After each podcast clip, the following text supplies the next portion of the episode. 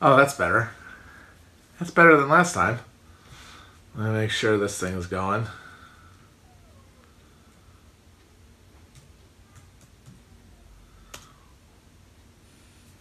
Uh, oh.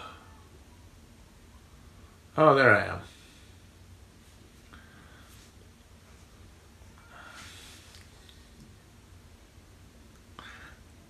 Time for some soy facing, folks. It's my version of doing the scales. Musicians, they got to do their voice, mimi mamu moo. Well, I just have to do soy face to get my jaw in the right position to issue the hottest of takes.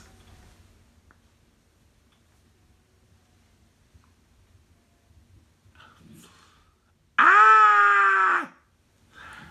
Ah, Just God, craving some soy. I really want some soy right now. Ah! Where's my damn soy? Ah!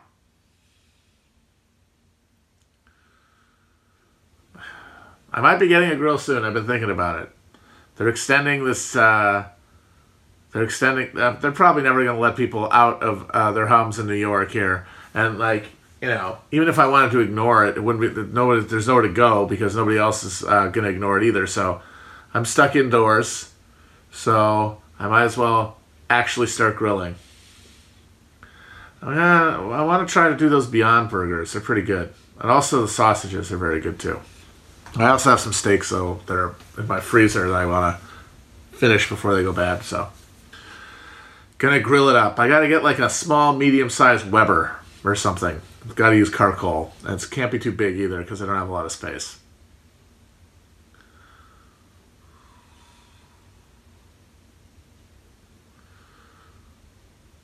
Yeah, uh, people were seeing the O'Bungler's place in the Hamptons, which or no, I'm sorry, Martha's Vineyard. Martha's Vineyard, where all the, it's not where all the Democrats go, apparently. It's uh, Little St. James North. And his awful house that looks like it's made of fucking popsicle sticks, his beige mansion, has got one tiny little grill. Grill, like, it's probably going to be about the size of the one I get in my postage stamp back area. This guy's got 7 million acres that he can hunt humans for sport on and he's got one tiny little ass fucking charcoal grill. He doesn't even want to grill. The guy has no interest in grilling. It's a bad looking house, and it reminds you these people have no taste. That Edmund Burke, you know, uh, in his defenses of the upper class, his defense against the French Revolutionary uh, grand leveling, uh, his defense against the old ancient society of orders was yes, you have this wild, uh, disproportionate uh, distribution of resources. But what that means is that people at the top who are able to spend less time working, are able to have more refined tastes and sensibilities, are able to use that money to build beautiful things that the rest of us can enjoy. So stained glass cathedrals and uh, you know the works of the, the Renaissance and all the beautiful, just beautiful homes and and architecture and everything that, that the wealthy you know indulge in. All their luxury has a certain aesthetic uh, beauty to it that enlivens all of us, even if we don't get to directly experience it through through owning it. I mean, of course, you can argue about that, and you can talk about how you know it's pretty clearly a uh, a specious argument on the behalf of a total uh, ass kisser, but I don't think if you if you brought Burke up from the dead, he'd be able to say that there's any redeeming aesthetic sense to any of the rich assholes we have now. It's just been burned out of them. There's nothing left because the only reference point now is luxury. There's no culture. Uh, wealth is so disconnected from people, from like actual culture, that there's no remaining sense of um,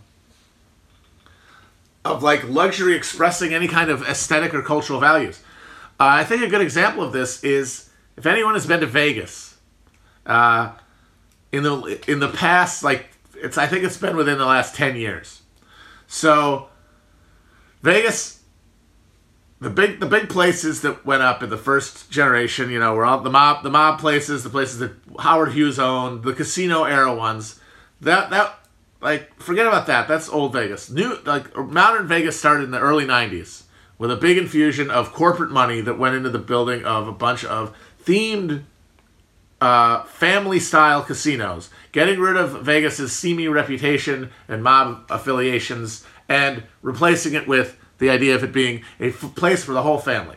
So, what kind of things did they make? What kind of building? What kind of casinos did they build? Uh, they built the Luxor, which is a big crystal pyramid with a sphinx in front of it to recall uh, ancient Egypt. Uh, Excalibur, which is just a giant cheesy castle of medieval Europe. They got a they got jousts in the ba- in the basement. Uh, New York, New York, which is supposed to be a recreation of the hustle and bustle of Midtown and Greenwich Village and all that. Uh, hilariously, people put signed items and uh, mementos in front of it uh, after 9 11. And then Steve Wynn shows up in the mid 90s and decides, oh, this family shit's fine, but we need something that's going to be like classy to get people to spend more money because there's family vacation type places have a certain limit. They get a lot of money from a lot of charging people stuff, but it's there's a limit to you know how much you can, for example, how how high end a restaurant uh, family place is going to be able to uh, have. And so he wanted some places that bespoke elegance. And so he built Bellagio uh, in 97, which, you know, became famous, especially in Ocean, the first Ocean's 11 remake. And it was, you know, Italian, uh, it, it, was a reference to uh, like modern Italian architecture, like the idea of this is Italy, this is the continent. This is this is sophistication. It had an art gallery it was the first casino to have an art gallery. Sophistication was the whole idea. And then they built the Venetian, which was Italy in the Renaissance, with with a front that's uh, that's the model after the Doge's palace. Uh, and then they built uh, uh, Paris, which is supposed to be like Second Empire France. These are all things that are supposed to be fancy and supposed to be uh, eloquent and, and beautiful, and of course they're tacky because they're recreations. But at least they're referring to some type of cultural memory of, of, of value. In the last 10 years, like the last 10 years, they built a couple of new casinos and big developments there, like the Cosmopolitan and Aria, are the two big ones. And if you've seen these, you can go and look on them online. They have no theme. They have no aesthetic anything. They're just big glass cubes. Because that is the modern architectural language of, of, of urban wealth. It's hidden in giant glass buildings because of the vast amount of inequality that urban areas have. You have to you have to concentrate all that wealth in a in a in a basically one giant tube and everything is sleek and it all kind of looks like a fucking iPod store, but it's not referencing anything culturally. It's totally self referential. It's purely expressing money, unadorned by any kind of uh, accumulated culture that that money might have gone into influencing. And it really shows you that the wealthy have reached escape velocity from the rest of us to the point where they're not even in the same world as we are in meaningful ways they're building an entirely different world.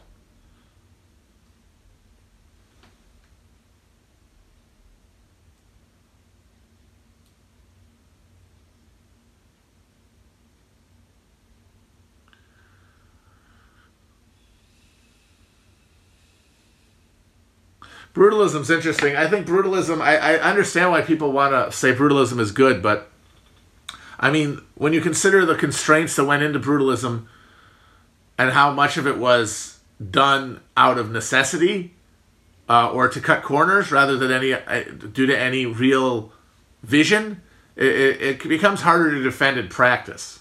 But I can certainly see it being good uh, in. Um, the funniest brutalist building I know of is the University of Cincinnati. Um, uh, when I lived there, uh, there is a giant there's a big building that was that housed their design school. They have a pretty well-known design school. And it was actually designed by one of the professors at their design school. And it's a big brutalist tower that fans out at the top. No windows. It looks like a giant Lego. But the guy in the original design, they forgot to put bathrooms in it at all. There are no bathrooms in the building. And they built it before they realized that, and then they had to go back in and install the bathrooms. And then, in addition to that, it was also set in its foundation poorly because it's a very hilly campus, and it's now essentially leaning and it's going to fall over. And I think it, if it hasn't been evacuated yet, they're going to end up evacuating the whole thing and having to destroy it soon. And it lasted for like 30 years.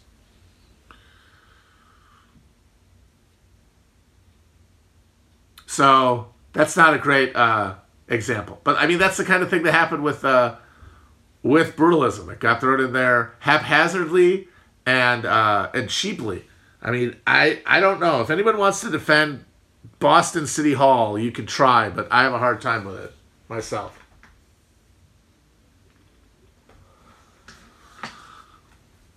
But I'm not really an architecture guy anyway. I'm kind of talking out of my ass more so than usual.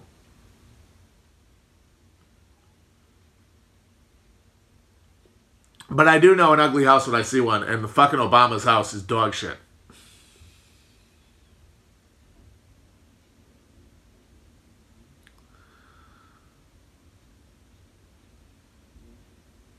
I do think it's funny that the vast majority of uh, large colleges have brutalist libraries because you know, they all, almost all, they all experienced a huge boom in uh, in admission around the same time because of the baby boom, which led to you know increased endowment and shit like that around the same time, and, and a need to build a new library around the same time, and that was the public art. That was the public architecture style, and so they all look like that. It's astounding how many, uh, even on campuses that have a dominant, you know, uh, early modern aesthetic or something uh, they still will have the goddamn, or like bricks or something. They'll still have the fucking brutalist uh, library. Well, Art Deco. I mean, come on, what's not to love? I fell in love with Art Deco watching Ghostbusters as a child. My first ever encounter of it was was Dana Barrett's apartment building, designed by Ivo Shandor. Cold riveted steel girders with cores of pure selenium.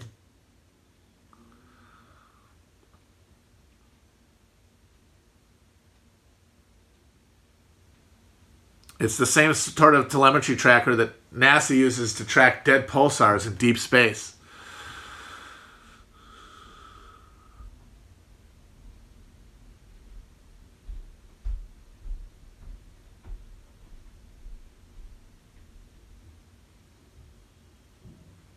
I say we bring back Tudor half timbers. Make every village, make every town look like an absurd, uh, whimsical medieval village. All everything's like falling towards each other. No more toilets, just throwing shit out of the out of the street.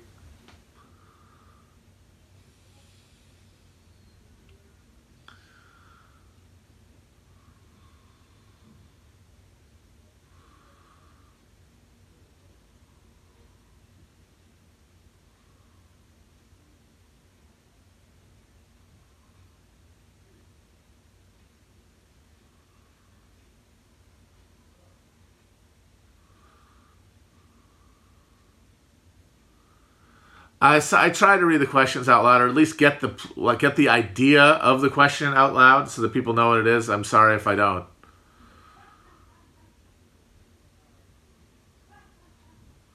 But yeah, getting back to the main point is that there's no redeeming aesthetic element to our current oligarchy. Just nothing. Wyatt Koch t- Wyatt Koch shirts and big ugly glass towers. That's all we got. It sucks. Uh, the new Downbound TV show. I haven't read the book. Uh, I, I don't know. I mean, I, I've, I'm always I'm a big fan of any attempt to you know put Brown John Brown on TV, but or in anything. But I watched the trailer and it looked intense, and Ethan Hawke looked like he's doing good, gonna do a good job. But it also looked like it was trying to be a little epic. It looked like it was trying to be like uh, funny and I could see that maybe working, but I don't know if it will. I'm gonna see it for sure. I'm uh, I'm withdraw I'm withholding judgment, but I'll definitely watch it. even though even with the goofy uh, the goofy feeling of the trailer when he's like thundering away it still gives you goosebumps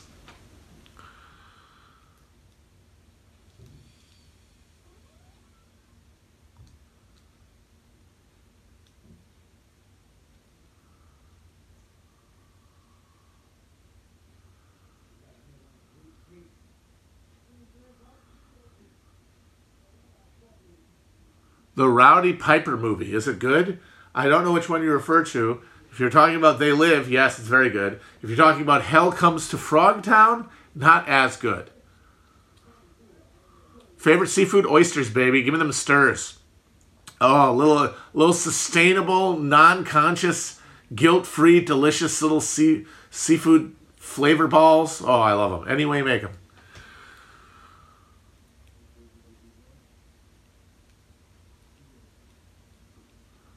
Okay, this is an interesting. Someone asked what I would do for a uh, if I was going to do an Alf reboot. It's a good question. I've, I've mentioned this before. How to do an Alf reboot? It would all have to be hard R with uh, deep eroticism. Uh, I don't know if I would have Alf having sex with a human, but uh, you might see his genitals. I would need that. That would be at a minimum. Swearing, of course, all the swears, and a lot of gore. It would be very bloody. He would eat. The first shot would be of him eating, actually eating a cat. That's all I know. Very first shot would be a cute little kitty cat that would he would eat like that scene in Old Boy when he eats the octopus. One shot, no cut. Him just eating a cat.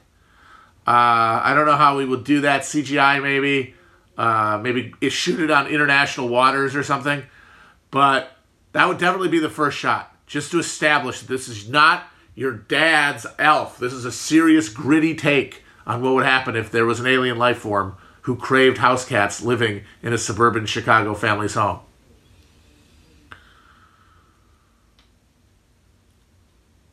But I could definitely see like elf because there was an elf movie that ended up the show where they get caught. He gets caught by the army and they're going to dissect him or something. Uh, I think that could work. Like Alf is a pawn between the white hats and the black hats in the QAnon deep state war. Like they're nuking each other's uh, deep underground military bunkers and trying to catch him and swap him for other stuff. I think that could be pretty fun. And the whole time he's just eating the shit out of cats.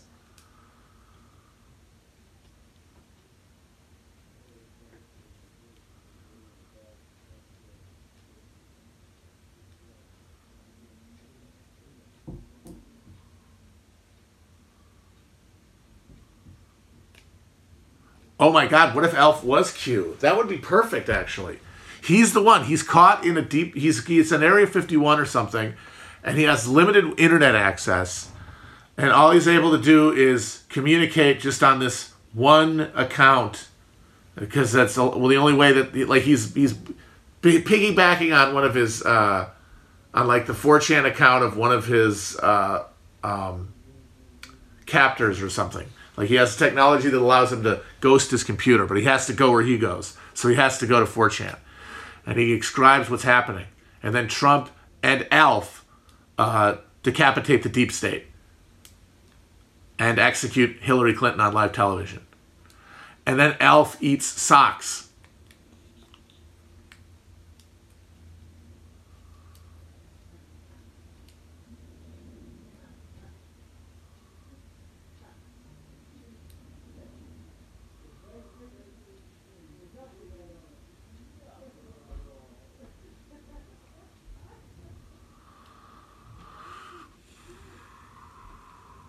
would I cast in the Alf reboot? Okay, that's a good question. All right.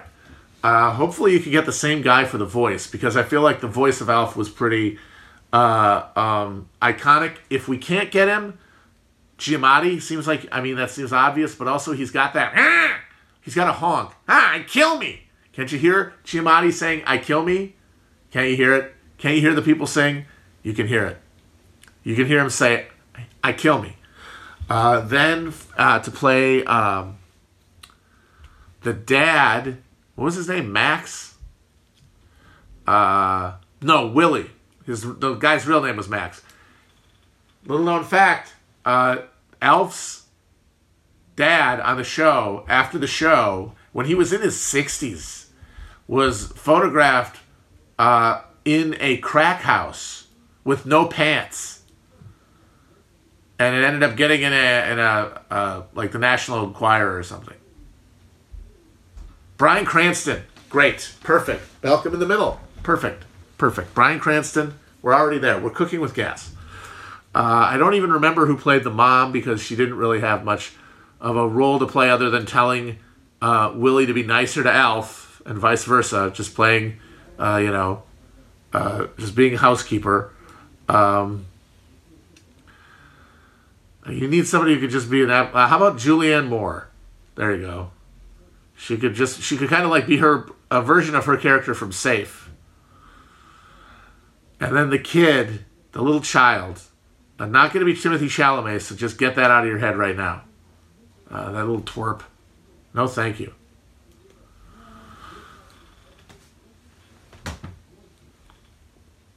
Probably one of those little assholes from It or uh, fucking uh, Stranger Things. There's all there's all those punk kids now. Just get one of those kids. Who cares? The kids suck. The kid's only going to be in it very a little bit, and he might even die during the course of the movie. Uh, the kid is like secondary. It doesn't matter. What just randomly grab someone from the cast of uh, of Stranger Things. The the kid with no teeth. Whatever. I don't care. Doesn't matter. He's only going to be in two or three scenes, and then he's going to get hit by a, a Humvee or something when the army comes to get Alf. That to raise the stakes. That would be ideal.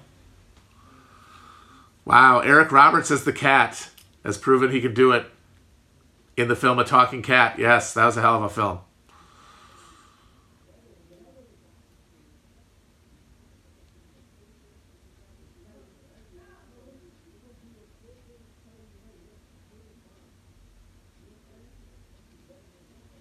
Oh, someone says they want to rewatch uh, the 80s Blob. If you have not seen the 80s Blob, watch it.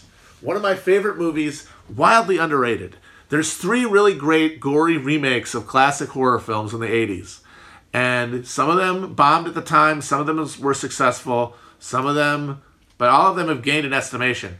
The Thing, obviously, The Fly, uh, and but I feel like underestimated and underrated compared to those two, but just as good as either of them, I would argue, is the fucking Blob. The Blob rules. Some of the best practical effects, gruesome, brutal, uh, very unsentimental, willing to kill characters you would not expect, at times you wouldn't expect, keeps you off of your, like, narratively, keeps you on your toes.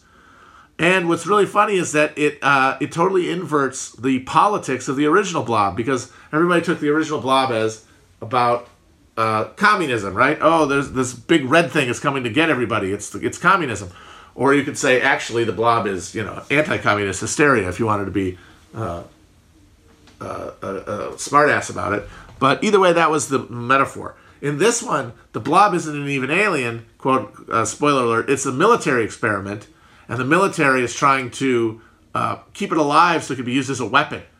So the bad guy is like uh, the military industrial complex. And uh, fanatical uh, Christianity, basically Reagan. Like Reagan's America is, is the is the bad guy uh, in the Blob remake. But forget the politics the, just on a pure level of craft, one of the best horror films of, the, of that decade, and belongs absolutely in the same conversation with those other great remakes. Written by Frank Darabont.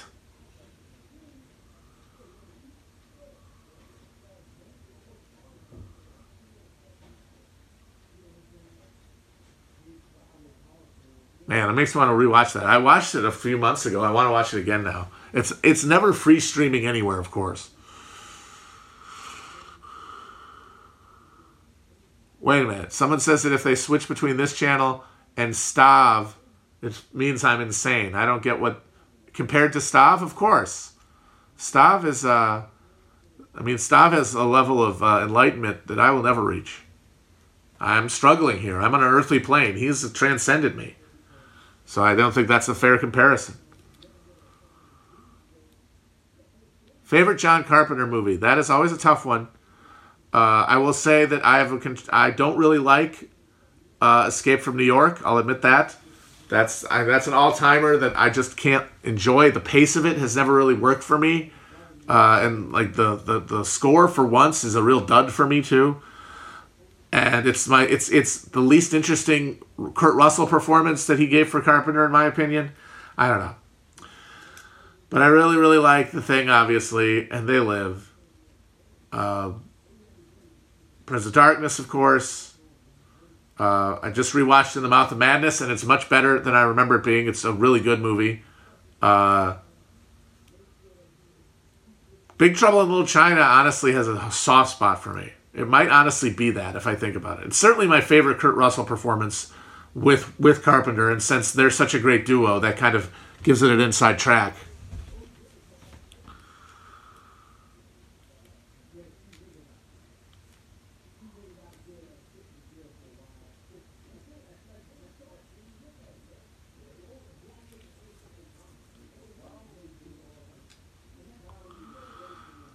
Oh man, Ghosts of Mars. Ooh. Ugh. I should rewatch that one too. You know, I kind of even liked Vampires because it had a good uh, James Woods performance, but there's a reliance on montage instead of action scenes. It's kind of troubling. It kind of feels like they ran out of money, which they probably did. I know Carpenter's never had a great time getting funding for his movies, which is obviously awful. But at the same time, I don't really think that even if you gave him money now, he'd really want to make a movie. He seems to be actually where a, where a person like him should be, chilled, at, at, at ease with their uh, with their legacy, gaming, uh, smoking weed, uh, following pro basketball, rocking out with his son. Sounds fun. He doesn't need to make any more movies. Yes, Jan- John Carpenter is 100% grill pill when they when they asked him, "What do you think of this movie that's coming out based on your thing?" He's like, uh, "If they're not paying me, so I don't care. If they paid me, then I would care." What other attitude should you have towards your old work? There's nothing you can do about it. It'll stand the test of time on its own. Does anyone remember the fucking Mary Elizabeth Winstead thing? It was technically like a prequel, so they were trying to like not to be sacrilegious. So it's look, this isn't actually a sequel. This is what happens to the to the Scandinavians before uh, the thing starts. Okay. Apparently, they did practical effects, by the way, in that whole movie, and then they showed it to the executives, and the executives were so weirded out by it because practical effects they don't they don't look more realistic is the thing than CGI. They look different. They look more. They look like they take up space, but they don't necessarily look more convincing. What CGI shows you is that that's not the only thing that matters. Convincing is not the only thing that matters. If it feels like it's actually present and has weight and it's in the room, you will forgive anything else. But these guys have been so hardwired to think that realism is what you're after that they freaked out and had them reshoot it all with CGI, which of course now already looks like dog shit.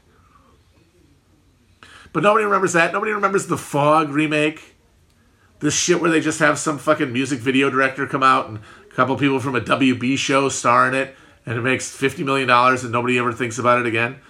The originals are still there. They're still he's still he's still beloved by all the people who who seek quality cinema. The guy's Twitter handle is Master of Horror for God's sake. He is secure in himself.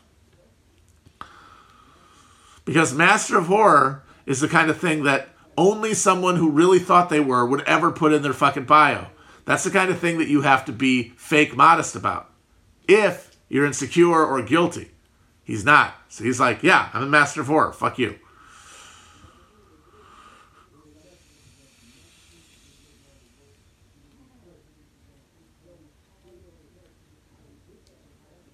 Ernest Scared Stupid does hold up. And speaking of good effects, the Ernest Scared Stupid effects are pretty damn good that the, the, the, the trolls look good. And it's some of Varney's finest acting. Uh, when he does all the different characters. No, he was really talented. Jim Varney.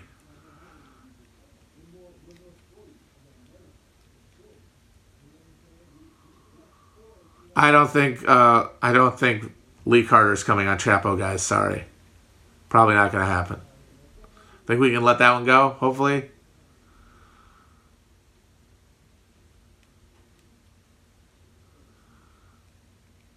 Did I like the new David Gordon Green Halloween movie? I actually did.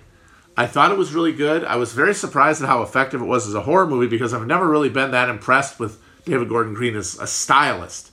He was I always thought he was very good at creating mood, but I didn't really feel like he was necessarily someone who was terribly adept at, you know, pacing and uh, and lighting and and editing, the kind of things that make a, a horror scene pop. But it was good.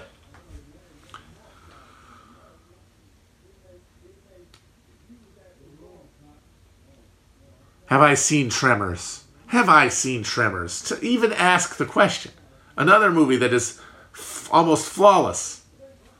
It, it, it, it has ambitions that it that are, is perfectly suited to achieving. It is it is yes, it is a reach not exceeding its grasp. It's it's it's beautiful. Uh, I've only seen a couple of the Tremors sequels. I saw the one, the second one where they run, and I saw the third one where they fly from farting. They get, keep getting worse, man. I never saw the Old West one. I think I watched the first 10 minutes of the fifth one on Netflix, and I was like, no, I can't even do this.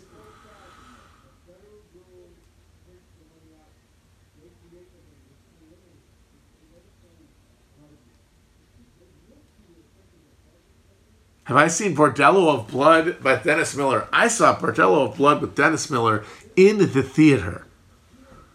Because at the time, as, as a young man, I loved, I loved him because his jokes had very uh, obscure references in them, and if I got them, I felt smart. So that's why I liked him. It wasn't because he was funny; it's because he was flattering to me as a fucking awful nerd. And so when he had that brief, awful, abortive acting uh, career in the 90s, I was there. I was all there. Uh, Bordello Blood, not very good. There's a lot of nudity in it, which is nice.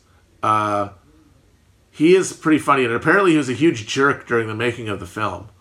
Uh, he wouldn't talk to anybody. Uh, he basically wrote his own dialogue, and then he refused to promote it. Just was above it all the whole time, but still cashed the checks. Absolute prick, as you would imagine. Demon Knight is much better. The first, the first Tales from the Crypt movie is much better. I heard that M. Night Shyamalan was remaking Tales from the Crypt for TNT. I don't know if that got canceled. I hope so because the whole point of Tales from the Crypt was EC Comedy or EC Comics, which, you know, for for HBO meant it had to be exploitation. So it was wildly gory and filled with nudity. And it's if you're not going to do that, what's the point of doing Tales from the Crypt? The stories aren't that clever. It's like, oh, oh, the, that ventriloquist dummy is going to kill him now. It's not like this shit wasn't Twilight Zone.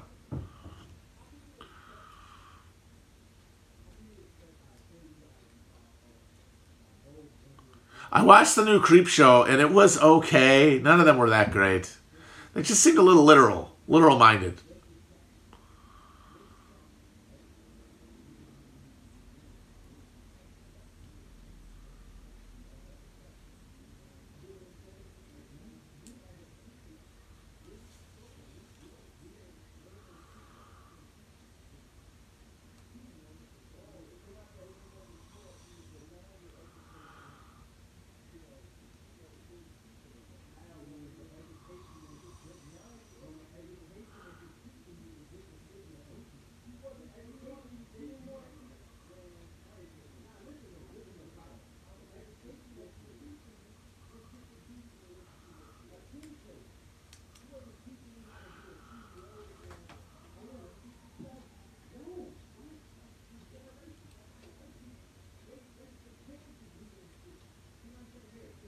Looking for a question. I'm having a hard time finding anyone. I always look kind of dead. Oh dear, that doesn't sound good. I hope I, the the camera looks like this image is clearer. I know it wasn't so good yesterday. I don't know. I need to get a new phone. I think. Someone wants to talk about the robot police state that's coming. I don't really know what to say about it, other than that's what the trajectory we're on uh, we can stop it. Hopefully, we certainly should try to with all of our fibers of being, because it is uh, it's a it's a bad outcome that we should all try to avoid. But I really don't know at this point what to say. Uh, I just I feel like we're still still taking in the mag the magnitude of the shifting grounds underneath us.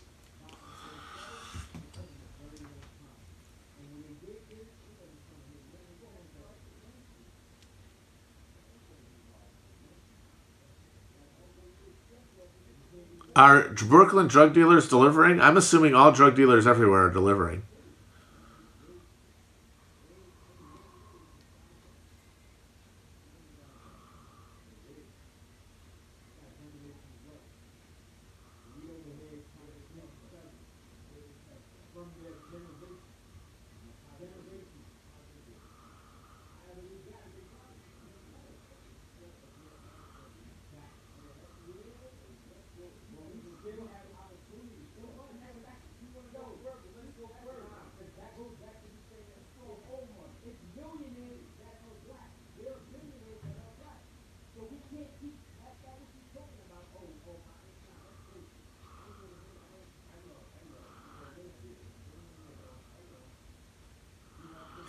Opinions on Uwe Boll. I'll take that one just because I love Uwe Boll because he thinks he's funny, and the way he thinks he's funny is is actually hilarious.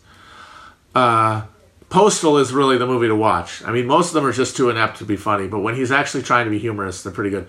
And also, what's really baffling is is an, an interesting movie from an ideological perspective are his assault on uh, are are his rampage his movie Assault on Wall Street and then his Rampage movies, which over time became these like kind of Chomsky essays intermixed with just nihilistic violence.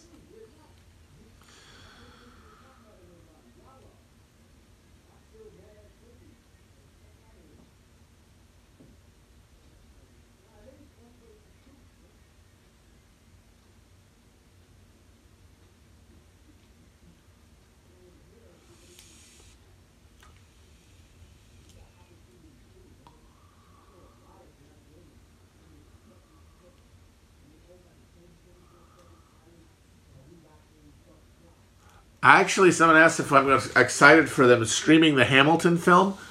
I'm. I mean, at this point, I will watch it. This thing that I've talked about and speculated about for years and helped make my career in many ways. I'm not going to not watch it. I got to find out.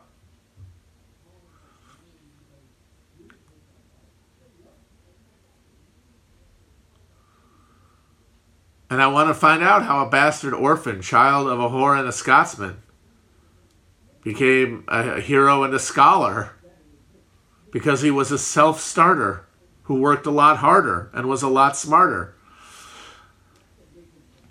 I am watching SNL Zoom, and I've said this. It's brutally depressing, and I hope they don't do it anymore. This is the end of the season. I honestly hope they just cancel it. If everyone's still quarantined and they're not doing live shows anymore, in September, they should just get just take this as a sign from God. Because I'm not getting anything from this anymore. I'm not getting any even just like, hey, what's what are the kids up to these days? Which I usually get from SNL. It, like I've said, it's like they're like terrorist suicide martyr videos. Like, hey, me and my friend are gonna make this hilarious sketch before I go and blow up myself at a fucking uh, marketplace. Grim, Grim, grim, grim. Bring back Mad TV. I mean, obviously, now more than ever. Now more than ever, we need Mad TV. Uh, in, a, in a sound stage, in the desert, no studio audience. Uh, either you do a laugh track or nothing. Oh God, I saw the Mr. Show Zoom thing. Ooh, I couldn't resist it. I mean, Mr. Show is such a part of my humor DNA, but man, it was uh, grim. Everything, all this, all this table read stuff, all the Zoom stuff is really, really grim. And it makes everything worse because it reminds you of how quickly and frantically people will try to adapt to an unsustainable situation uh, just because they have no, they can't think of anything else to do.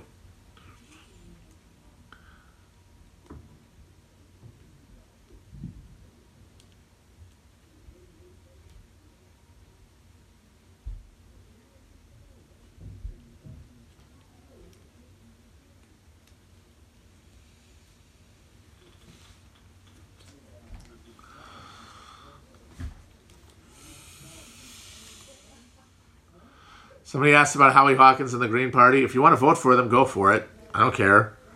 I mean, I, I don't think it's going to matter. I, I just can't see third party presidential politics. I mean, that party anyway, and in this context, with guy, with candidates like Howie Hawkins mattering. Like I said, Jesse Ventura, now you got another story, but I, I just it seems like a. If you if you if you want if you feel like it's worth it to you, go for it. I'm not going to judge you, but I'm just not. I don't see the point.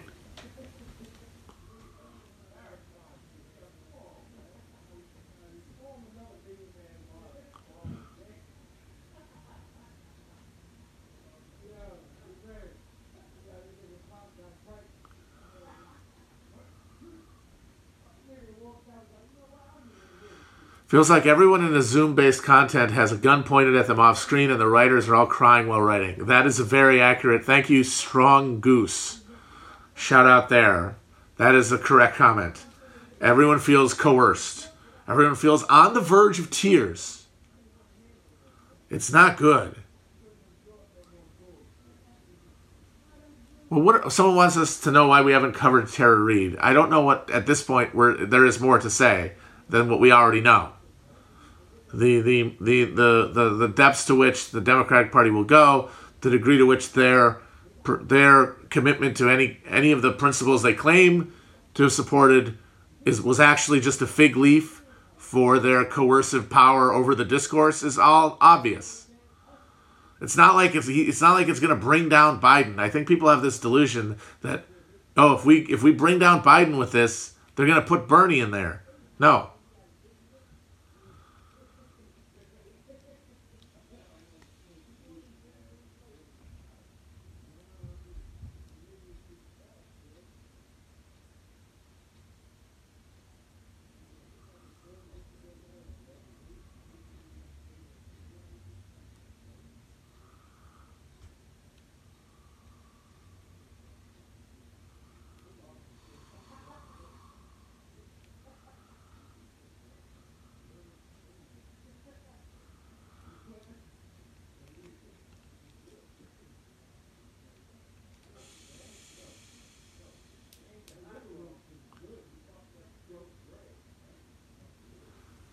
Uh, someone wants to know if I'm doing anything else with Gnosticism.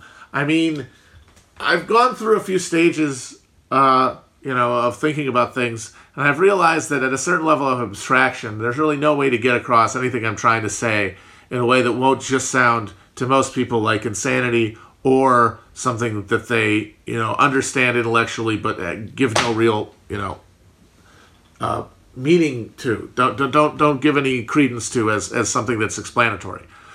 So I'm, I'm trying to figure out sort of how to suffuse my understandings into things that operate at a, at a more at a lower and more comprehensible, mutually comprehensible level.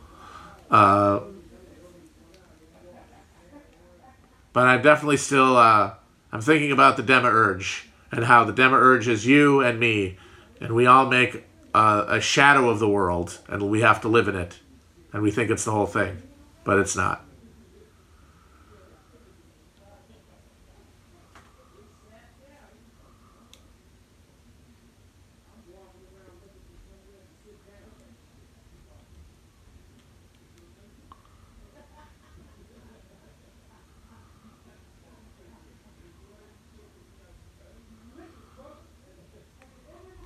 Where is Ghislaine? A very good question.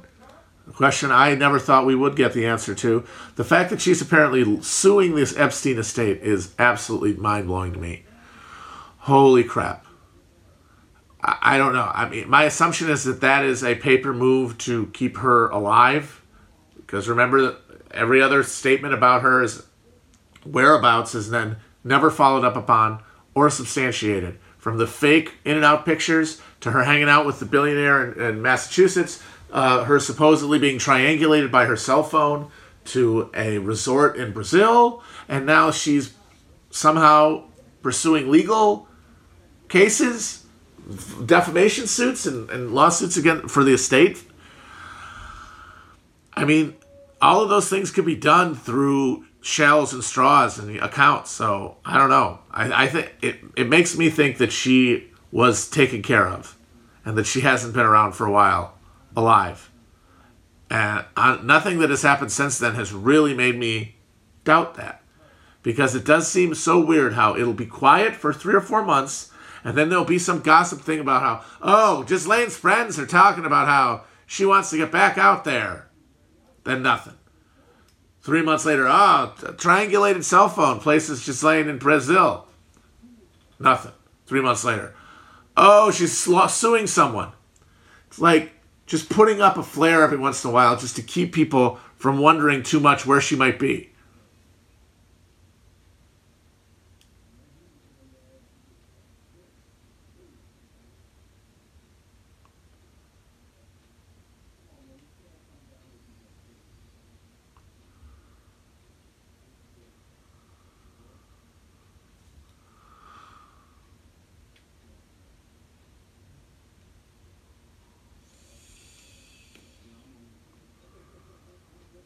People are really mad that Michael Hudson's hasn't been on the pod. We've asked him. He prefers to just post.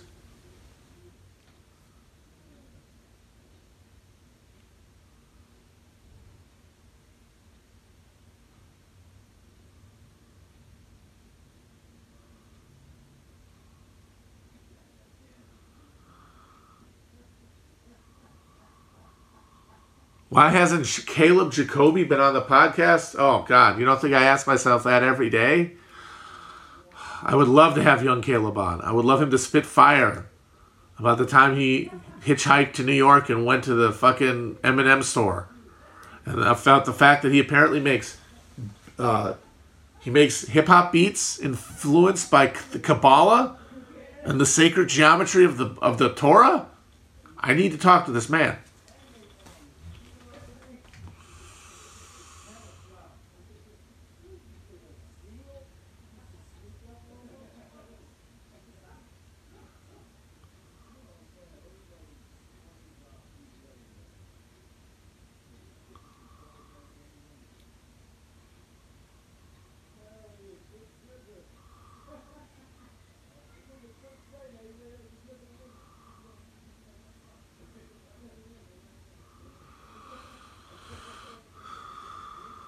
Uh, I would like to have Mike Duncan on again. I, sh- I should ask him soon. I kind of want to have him on after he ends the rest, the whole show. I don't know. We'll see. Maybe before he comes back from the hiatus.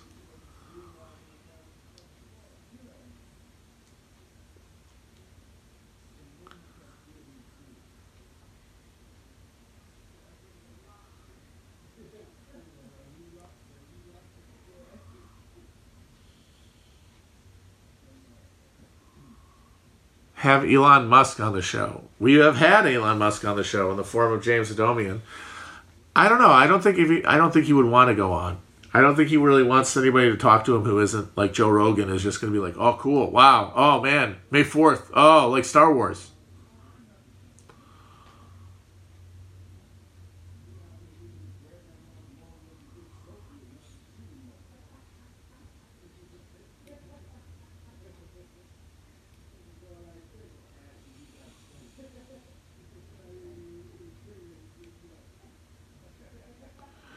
Dan Aykroyd going on TrueAnon. I don't know. I don't know how, how deep Dan Aykroyd's connections go. Dan Aykroyd could be compromised. Realistically, I mean, he claims to know a lot of stuff, and he's still out there. It makes you wonder if he's been compromised in some way, if he might be orchestrating limited hangouts. It's the same thing you got to wonder about that Tom DeLonge character.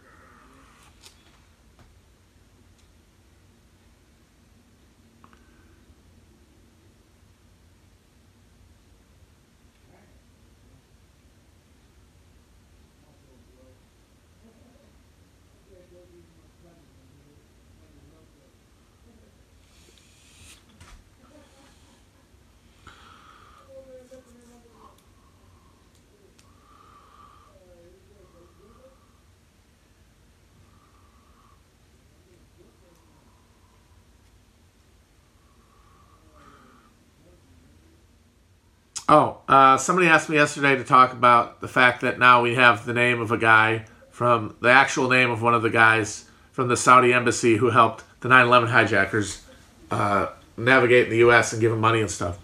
I mean, it's just they forget to block out a name. We knew there was a guy, the you know, there was a direct part of the Saudi uh, government who was involved. We've always known that. That's that's the hilarious shit, is that it all just went out right in the open, and because it's one of those things that's so vast it can't be dealt with, it can kind of go out there because there's no one who's going to do anything with it because it's too all encompassing. Same thing with Epstein, kind of. There's no, you don't really have to worry about one side or the other using it if it's out in the open because it's too all encompassing and it, it's too bipartisan in its condemnation. So, and, and it's too central to the perpetuation of the existing systems that both sides support. So there's no way for them to effectively leverage it. So we can just sort of like over time let this shit out because there's nothing anyone can do about it. I mean, I remember the fucking Afghan tapes, uh, the Afghan papers, which were like the Afghanistan war version of the Pentagon papers, saying basically the same thing that they lied the entire time about the uh, Afghanistan war. They lied about the metrics. They lied about America's uh, progress. They lied about the viability of the government. They lied about the viability of the Taliban opposition. They lied about everything for the entire way that they did, and it didn't matter because it's no one's going to change any of this shit. So then what? So who is there to even make anything of it other than individual citizens? That they can see everyone else not doing anything about it and internalize the idea that even though this thing seems huge, it must mean nothing because if it did mean something, why isn't anybody doing anything?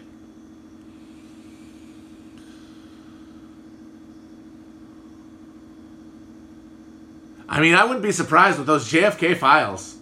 I wouldn't be surprised. At a certain point, it'll be so long ago, and, and memories will be so short, and there'll be no, very little remaining uh, emotional attachment to the '60s. Basically, once the doomer, boomers are gone, the ones who still fixate on the Kennedy assassination, as soon as they're gone, or most of them, or they're out of positions where they're still exercising authority through the vote in any significant number,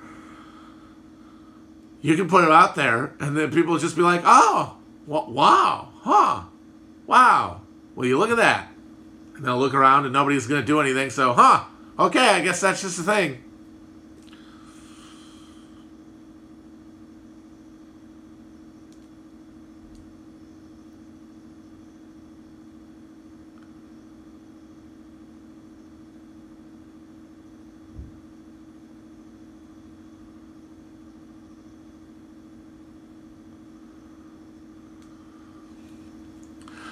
Yeah, it does feel like we're just getting these this series of limited hangouts, all designed to inure us to the vast amount of shit that's been kept from us, with the implicit uh, message that there's nothing you can do to stop us. Which is really why I resist conspiracy theory shit more than anything, because it's very hard not to take the message of conspiracy theory worldview to be there can be no change because their control is total.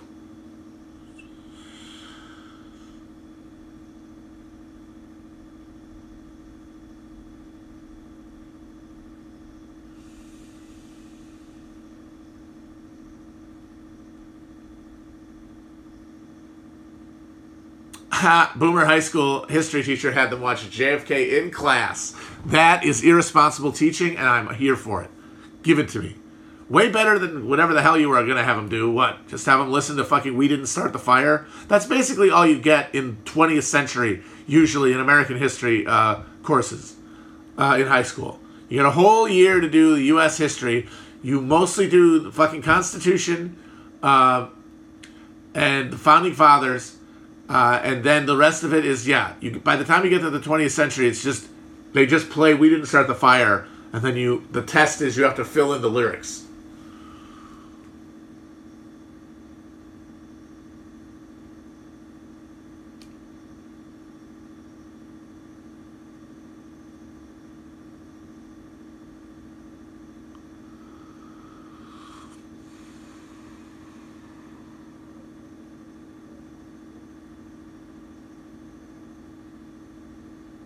Ah, someone says their teacher did play We Didn't Start the Fire and then gave them a test.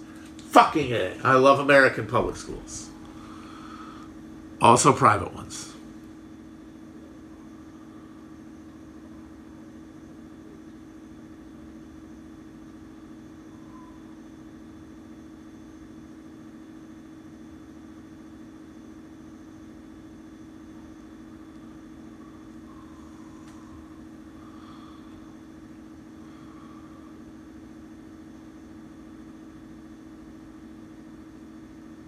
What conditions would it take for the U.S. military to seize control of government? Basically, whether at the point when the alternative would be a collapse of the government. I assume it would take that much. Because as I said, these guys are all time serving fucking fatheads. They have no vision, they have no real ambition beyond uh, climbing through the corp essentially the corporate ranks of the Pentagon. They're just time servers so they're going to take orders up until the end, until if it's just roll up the tents and go home, or try to maintain America as it exist as it you know as it has traditionally existed with its flags and symbols under their rule, then they would do it. But that would have to be in their their their uh, it would have to be at their level of perception. They would have to see it that way themselves as the only thing standing between and because they're so short-sighted and so uncreative i don't i think it would take very very very much to get them there. So i think we would have to be in a state of very deep crisis. I don't know how it would specifically look. But i think the constitution and its inability to adapt to situations of crisis and like extreme shifts in material conditions and political reality uh, is going to be the thing that makes it happen one way or the other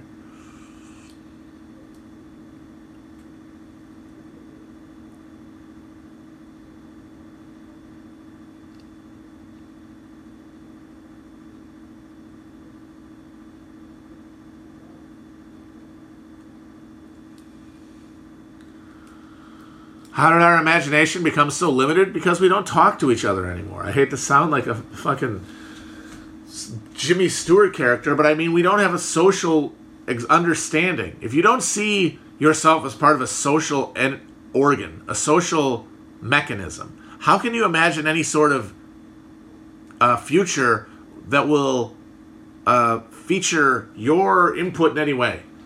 Uh, how can you imagine future as something that is constructed by people and not something endured. That's the only way we've experienced it. We've, we've felt no sense of, of agency or ownership over any part of our lives. And so we assume that that's the inevitable and, and only way that uh, the world works. That there is no way that we could assert control over our destinies.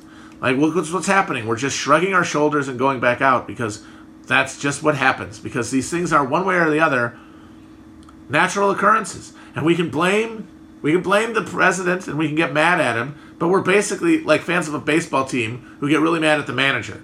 Everybody knows, everybody really knows that the manager is the most inessential member of the team. You can have the greatest, if you have a good enough talent on a baseball team, you'd have to be a really bad coach to squander it and vice versa. Because there's not much for a manager to do. Uh, as opposed to, he's not drawing up plays for the most part. But people still get mad at them, and if the team does badly, they still get fired, and if the team does well, they get promoted, they get uh, extended. That's how we treat the presidents. But we kind of know at some level that they're not in charge. We just endure things. We just endure it. And that's why we can't imagine anything better. That's why we can't imagine any other way to deal with this virus than enduring thousands and hundreds of thousands more dead and higher risk to ourselves and our loved ones every time we go out.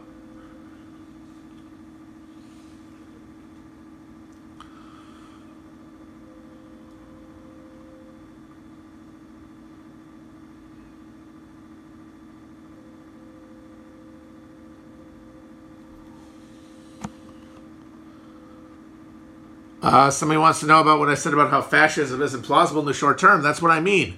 If we can't imagine a social being that we're part of, how can we imagine fascism? Fascism is the is the absolute the, the ideal of fascism is the subsumption of all all those pesky liberal subjects, all those fractious uh, atomized liberal subjects compressed with the power of the state into one mass, into one corporeal being. That's about as far from our perception of ourselves in relationship to each other in this society as you could imagine. They have fascism has farther to go to like engage the creative, uh, uh, you know, political mind of, of uh, imagination, the, the American political imagination, than almost any mindset, any any ideology.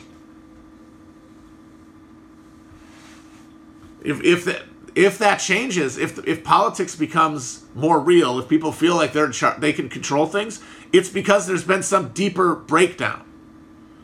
It's because there's been some devolution of authority downward where it can be reachable. And in a situation like that, where you have breakdown at a local level, you could have very quickly you could have fascism take control. But if we assume that the American state structure maintains its integrity, then politics is going to become less and less relevant. People are going to be less and less aware of themselves as political engaged people, which means the space is going to get filled. The authoritarian space isn't going to get filled by stormtroopers and even or even troops. It's going to be filled by technology. It's going to be filled by every smart device uh, around that can pinpoint your exact location anywhere, that can listen to you almost anywhere you might be by turning on a speaker. Uh, see any communication you might give. That technology already is essentially being perfected in here and in China. That and and uh, automated and an almost automated AI controlled drone war that does all the work that you would need the fucking SA to do or that you would need the enabling acts for, or that you need to do the Night of the Long Knives to bring in the Wehrmacht for. You don't need any of that shit.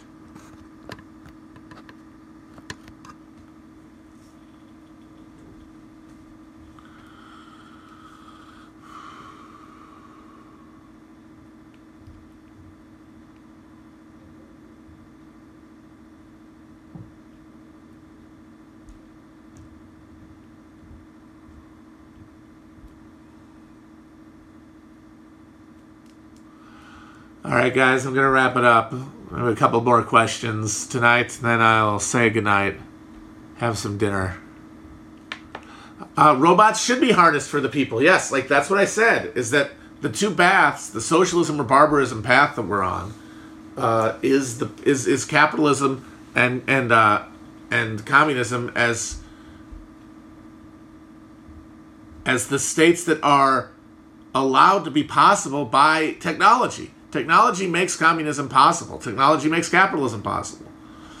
Uh, so, and, and, and at sufficiently advanced levels, technology can make communism, make socialism become communism, or in the hands of capital, can make can accelerate us towards total submission to machinery, total algorithmization, where we are just we are just inputs. We're like we're like bulbs in a string of Christmas lights, interchangeable, we are we are uh, we are pure Skinner creatures of reward and punishment for a given amount of uh, of exertion to the degree that we're necessary.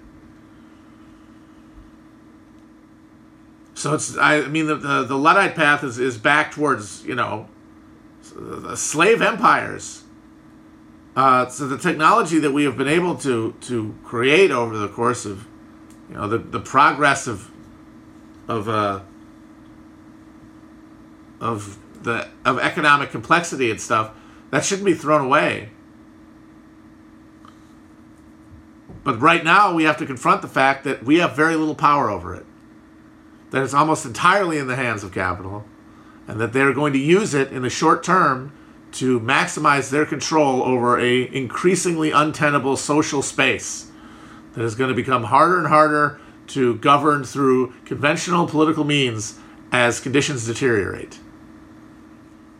And that is something we have to deal with. And I don't think you deal with it by getting rid of technology. I don't think, think that's work that would work. You're not the Ewoks, but it has to be reckoned with. Uh, all right, guys. I'm gonna say goodnight. Hope you guys had a good time. I know I did. Uh, bye bye.